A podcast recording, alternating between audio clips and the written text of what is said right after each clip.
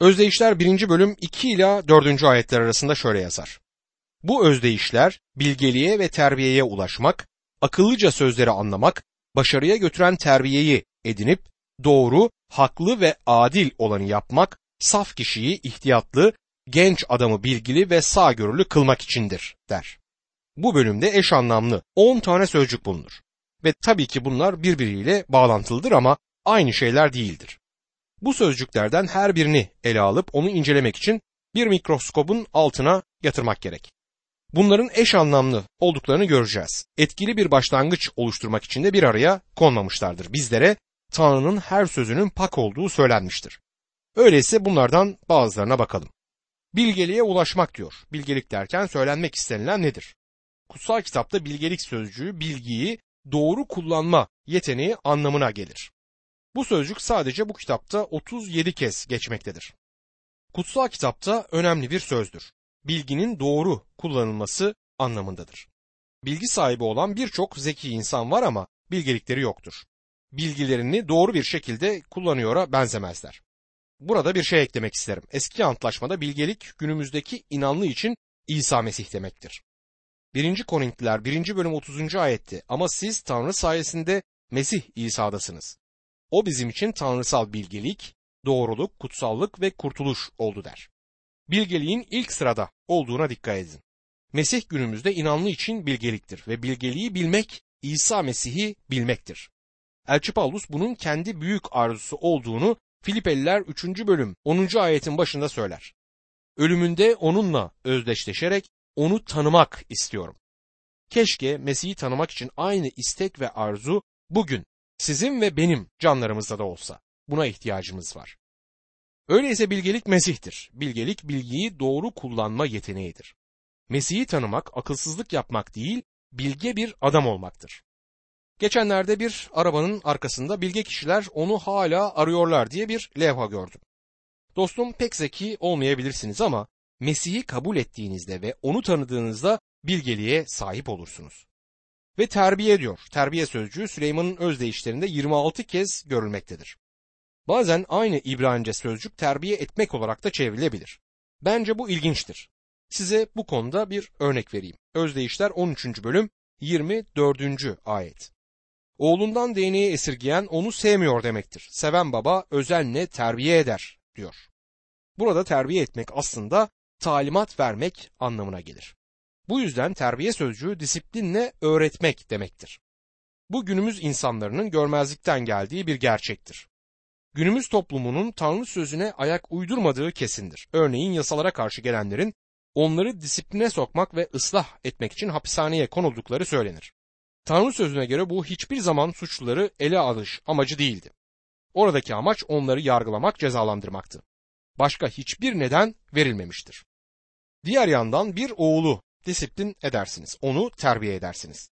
Ona disiplin aracılığıyla öğretirsiniz. Amacınız onu cezalandırmak değildir. Sık sık o çocuğun cezalandırılması gerekiyor sözünü duyarız. Hayır, küçük oğlunuzu dizlerinizin üzerine yatırıp onu dövmenizin amacı bu değildir.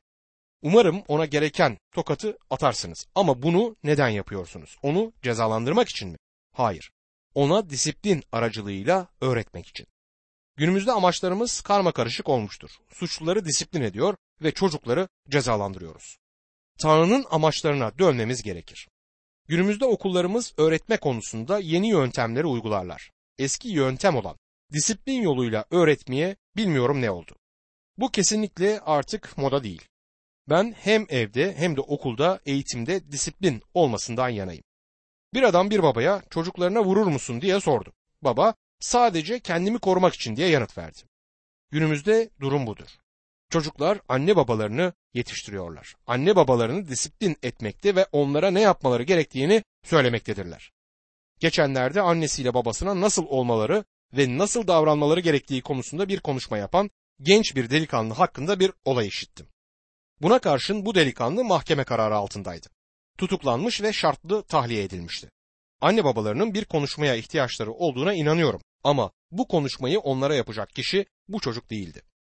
Oğullarını nasıl disiplin edecekleri konusunda onlara ders verilmiş olsaydı ve bu onlara yıllar önce verilmiş olsaydı bu durumda olmazdılar. terbiye disiplin aracılığıyla öğretmektir. Göksel babamız olan Tanrı bu şekilde öğretme konusunda uzmandır. Bana bu şekilde öğrettiklerinden öğrendiklerim benim için kalıcı dersleri oluşturdu. Bunlar beni en çok etkileyen dersler olmuştur. Akıllıca sözleri anlamak diyor. Anlayış zeka anlamına gelir. Tanrı'nın zekamızı kullanmamızı beklediğinin bilincine varmalıyız. Tanrı bizden bol bol kutsallaştırılmış sağduyu kullanmamızı bekler. Üçüncü ayette adil olan sözü yer alır. Adalet, doğruluk ve doğru davranış anlamına gelmektedir. Üniversitede bizlere doğrunun görece olduğunu öğreten bir sosyoloji profesörünü hatırlıyorum. Bize yüzünde alaycı bir gülümsemeyle e söyleyin bakalım doğru nedir diye sorardı. O zamanlar cevabı bilmiyordum ama şimdi doğru olanın Tanrı'nın doğru olduğunu söylediği şey olduğunu biliyorum. Işığı karanlıktan ayıran Tanrı'dır. Ben güneşi doğduramam ve güneşi battıramam. Evreni sadece Tanrı yönetmektedir. Işığı Tanrı yaratır. Karanlığı da Tanrı yaratır. Neyin doğru olduğunu bildiren Tanrı'dır ve neyin yanlış olduğunu bildiren de yine Tanrı'dır. Bu yüzden şunu ya da bunu yapmak doğru mu diye sorabilirsiniz. Eğer Tanrı doğru olduğunu söylüyorsa doğrudur. Ya da bu yanlış bir şey mi diye sorabilirsiniz. Eğer Tanrı yanlış olduğunu söylüyorsa o yanlıştır. Doğru ve yanlış günümüzdeki sıradan adamların kafası dışında görece terimler değildirler. Yaygın olan düşünce sıradan kişinin yaptıklarının norm ya da standart haline geldiğidir. Doğru ve yanlış görece terimler haline gelmişlerdir. Tanrı onların göreceli terimler olmadığını söyler. Işık ve karanlık gibi doğru ve yanlış mutlaktırlar. Ve yargı diyor. Yargı siz ve benim değerlendirmelerde bulunmamız gerektiği anlamına gelir. Bir karar vermekle aynı şeydir. İnanlı hayatta seçim yapması gereken bir yol ağzına gelir. Hangi yolda gideceği konusunda bir karar vermesi gerekmektedir. Bir keresinde iki ayrı yerden vaaz vermem için çağrıldım. Doğrusunu isterseniz hangi yolda gitmem gerektiğini bilmiyordum. Durumu Rab'be götürüp birkaç şeyi sınamam gerekti. Bir test yaptıktan sonra birisine evet demem gerektiğini öğrendim ve bunun için de Tanrı'ya teşekkür ettim. Kararlar vermemiz gerekir ve bu kararları Tanrı'nın çocukları olarak vermeliyiz. Haklı diyor. Bu sözcük davranıştan çok ilkeyle ilgilidir. Tanrı çocuğu kuralların altına konulmamıştır ama bizlere bize yol göstermesi gereken harikulade ilkeler verilmiştir. Örneğin Romalılar 14. bölüm 22. ayette harika bir ilke bulunur. Romalılar 14. bölüm 22. ayetin sonunda onayladığı şeyden ötürü kendini yargılamayan kişi ne mutludur der. İnanının yaptığı işlerde şevk ve heyecanla dolu olması gerekir. Çok fazla Hristiyanın davranışı sanki yumurtanın üzerinde yürüyormuş gibidir. İnsanlar bunu yapıp yapmamam gerektiğini bilmiyorum derler. Dostum ilke şudur. Eğer o işe gayret ve şevkle giremiyorsanız onu hiç yapmayın. Yaptığınız şeyi beklentiyle, heyecan ve sevinçle yapmalıyız. Bunun doğru davranış biçimi olduğuna kendi kafamızda tamamen ikna olmalıyız. Onu yaptıktan sonra vicdanımız bizi rahatsız etmemeli. Onayladığı şeyden ötürü kendini yargılamayan kişi ne mutludur diyor. Geriye dönüp baktığımızda ah keşke onu yapmasaydım diyorsanız o zaman onu yapmak sizin için yanlıştı. Kutsal kitabın sessiz kaldığı konularda bu ilke davranışlarımıza yol gösterecek harika bir ilkeyi oluşturur. Dün yaptığınız bir şeye dönüp baktığınızda haleluya bu benim için harika bir gündü diyebiliyorsanız o zaman yaptığınız şeyin sizin için doğru olduğunu bilirsiniz. Bir başka ilke de sadece kendimizi hoşnut etmek yerine birbirimizin yüklerini taşımamızdır. Kendi kendimize bu yaptığım şey komşuma ya da Mesih'teki kardeşime tökez oluyor mu diye sormalıyız. Bunlar inanlıya yol göstermesi gereken harika davranış ilkeleridir. Saf kişiyi ihtiyatlı kılmak içindir diyor. Akıllı olmak, akıllıca davranmaktır. Yaptığımız şeylerde bilgi olmamız anlamına gelir. Tanrı çocuğu akılsızca davranmamalıdır. Hizmet için bir ülkeye giden genç bir çiftle danışmanlık ettiğim zamanı hatırlıyorum. Gözlerini gerçeklere kapatıp hizmet ülkesine gittiler. Ben şahsen onları gitmemeye teşvik ettim çünkü onların oraya uygun olmadığını görebiliyordum. Yapamadan döndüler. Aslında hizmet ülkesine giderek hayatlarını da büyük ölçüde mahvettiler. Akıllıca davranmadılar. Kendi özel durumlarında bilgelik gösterememişlerdi. Rab İsa Matta 10. bölüm 16. ayette yılan gibi zeki, güvercin gibi saf olun demiştir. Genç adamı bilgili kılmak içindir diyor.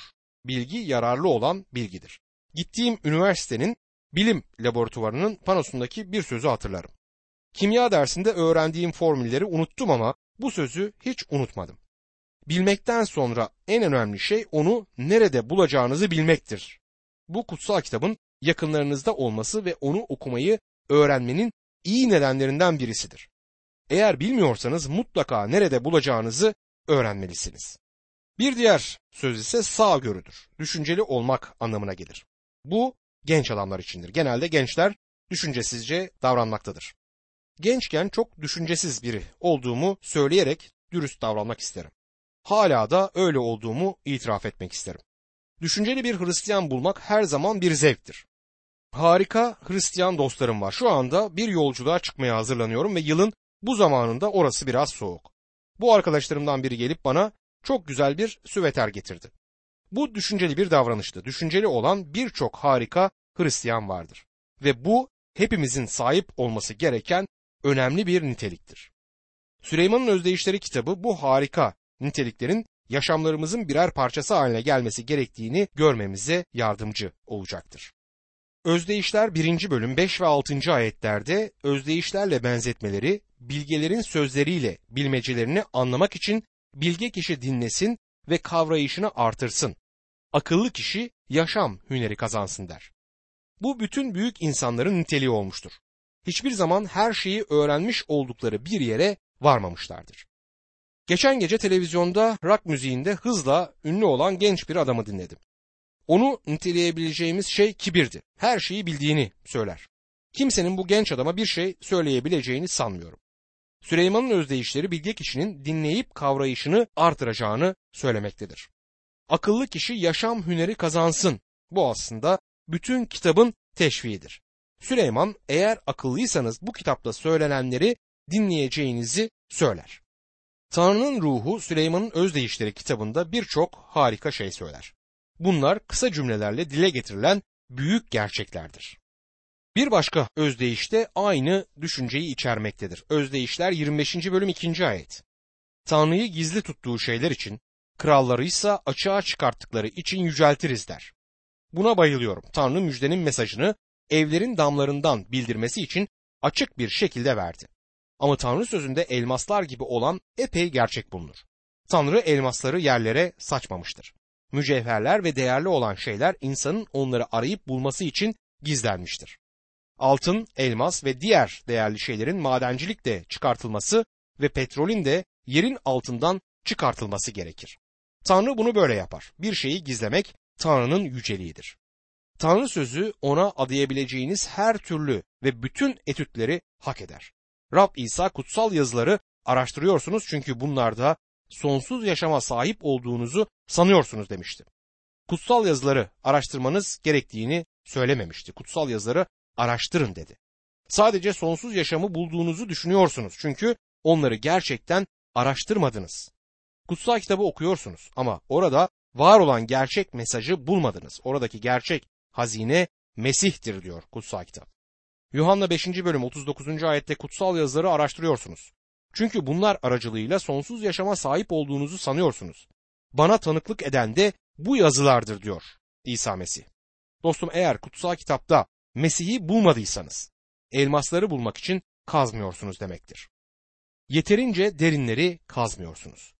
Özdeyişlerle benzetmeleri bilgilerin sözleriyle bilmecelerini anlamak için. Yani Tanrı bu büyük gerçekleri buraya kitabına koymuştur. Günümüzün trajedisi hem kürsüde vaaz eden kişinin ve hem de kiliseyi dolduran kişilerin Tanrı sözü konusundaki bilgisizliğidir. Tanrı sözü üzerinde ciddi, yoğun etütler yapılması gerekir. Her nasılsa bir parçayı bir kez okuyup sonra da iyice bildiğiniz gibi bir düşünce oluşmaktadır. Umarım etütler yapmadan Tanrı sözündeki değerli elmas parçalarını bulamayacağınızı anlıyorsunuz. Fort Myers'ta Thomas Edison'un evi ve laboratuvarı müze olarak kullanılır. Beni her zaman hayrete düşüren şey onun sentetik lastiği arayışıdır. Freestone ve Henry Ford'un evleri Thomas Edison'ın tam yanındaydı ve onların projeyle neden ilgilendiklerini ve onunla neden çalıştıklarını anlayabilirsiniz. Laboratuvarımda birkaç yüz test tüpü vardı. Edison akla gelebilecek her şeyi alıp ondan sentetik lastik yapıp yapamayacağını görmeye çalıştı. Birazını kara hindiba çiçeklerinden bulduğuna inanması zor. Ben olsam sentetik lastik için bakacağım en son yer orası olurdu ama bu onun yaptığı bir testti. O laboratuvarda durup o yüzlerce test tüpüne baktığımda onun ve yardımcılarının onu bulmak için her şeyi deneyerek orada geçirdikleri saatleri düşündüm. İnsanın gerçek test ve gerçek etüt yapacağı Tanrı sözüne ne kadar az ilgi gösterildiğini düşündüm. Süleyman'ın Özdeyişleri kitabının bugün bizler için mesajı kazıyındır. Ciddi çalışmalar, etütler yapmaya bir çağrıdır. 2. Timoteus 2. bölüm 15. ayet. Kendini Tanrı'ya makbul, gerçeğin bildirisini doğru kullanan, alnı ak bir işçi olarak sunmaya gayret et der. Şimdi kitabın anahtar ayetine bakalım. Özdeyişler 1. bölüm 7. ayettir bu. Rab korkusudur bilginin temeli. Ahmaklarsa bilgeliği ve terbiyeyi küçümser der. Burada ilginç bir tezat bulunmaktadır. Rab korkusudur bilginin temeli. Ahmaklarsa bilgeliği ve terbiyeyi küçümser. Ondan öğrenmezler. Buna örnek vermek için saçma bir şey işittim. Otoyolda giden bir adamın lastiği patlamış ve arabasını yolun kenarına çekmiş. Arabasını park ettiği yer akıl hastanesinin önüymüş ve akıl hastanesinden bir adam çitin öbür tarafındaymış. Adam lastiğini değiştirirken onu seyrediyormuş. Hiçbir şey söylememiş sadece orada durup seyretmiş. Adam arabanın tekerleğini çıkarttığında çıkarttığı bütün vida somunlarını jant kapağının içerisine koymuş. Sonra jant kapağını yanlışlıkla eğince bütün vida somunları yere düşüp lağıma yuvarlanmış ve onları alamamış. Adam orada durmuş başını kaşıyarak ne yapması gerektiğini düşünüyormuş. Çitin öbür tarafından kendisini seyretmekte olan adam neden diğer tekerleklerden birer somun çıkarıp bu tekerleğe koymuyorsun? Böylece benzin istasyonuna kadar güvenli bir şekilde gider ve oraya vardığında da tekerleğini takmak için gereken vida somunlarını alabilirsin demiş. Adam ona hayretler içinde bakmış. Neden ben bunu düşünemedim? Akıl hastanesinde olan sensin, bense dışarıdayım. Buna karşın bunu düşünmüş olan sensin demiş. Diğeri deli olabilirim ama aptal değilim demiş. İşte Süleyman'ın Özdeyişleri kitabı bugün sizleri ve beni yaşamda aptal olma durumundan kurtarmaya çalışır. Onun bize çok büyük yardımı dokunduğunu göreceğiz. Göreceğimiz gibi bu kitabın aptallık hakkında söyleyecek çok şeyi vardır. Oğlum babanın uyarılarına kulak ver. Annenin öğrettiklerinden ayrılma çünkü bunlar başın için sevimli bir çelenk, boynun için gerdanlık olacaktır diyor Özdeyişler 1. bölüm 8 ve 9. ayetlerde.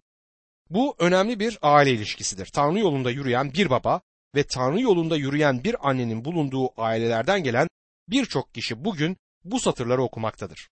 Anne babaları onlara öğretmiştir ve evlerinde kendilerine öğretilenlerden hiçbir zaman uzaklaşmamışlardır. Diğer yandan çocuklarına Tanrı hakkındaki şeyleri öğretmeyen anne babalara Tanrı'nın merhamet etmesini dilerim. Evin dışındaki ayartılmalar da bu birinci bölümde konu edilir. Özdeyişler birinci bölüm 10. ayette oğlum seni ayartmaya çalışan günahkarlara teslim olma der. Şimdi hareket evin dışına taşar. Genç adam evden ayrıldığında tanıştığı ilk kişi kimdir? Genelde bu kontak bir günahkarla olur. Çünkü insanlığın büyük bir çoğunluğu bu sınıfa girer. Mesih'e gelmemişlerdir. Hepimiz günahkarız ama çocuk gerçekten günah içinde yaşayan, kurtulmamış günahkarlarla tanışacaktır. Öyleyse tutumu ne olmalıdır? Teslim olma. Size kutsal kitaptaki kişilere uygun özdeyişler bulacağınızı söylediğimi hatırlarsınız. Ayrıca arkadaşlarınızın her birine uyabilecek bir özdeyişte bulunabilir. Tabii ki bunu onlara söylemeyi istemeyebilirsiniz.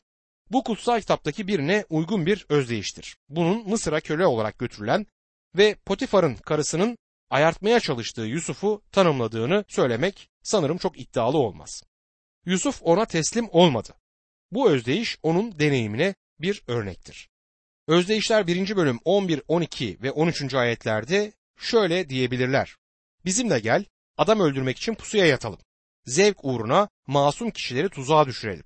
Onları ölüler diyarı gibi diri diri, ölüm çukuruna inenler gibi bütünüyle yutalım. Bir sürü değerli mal ele geçirir, evlerimizi ganimetle doldururuz diyor.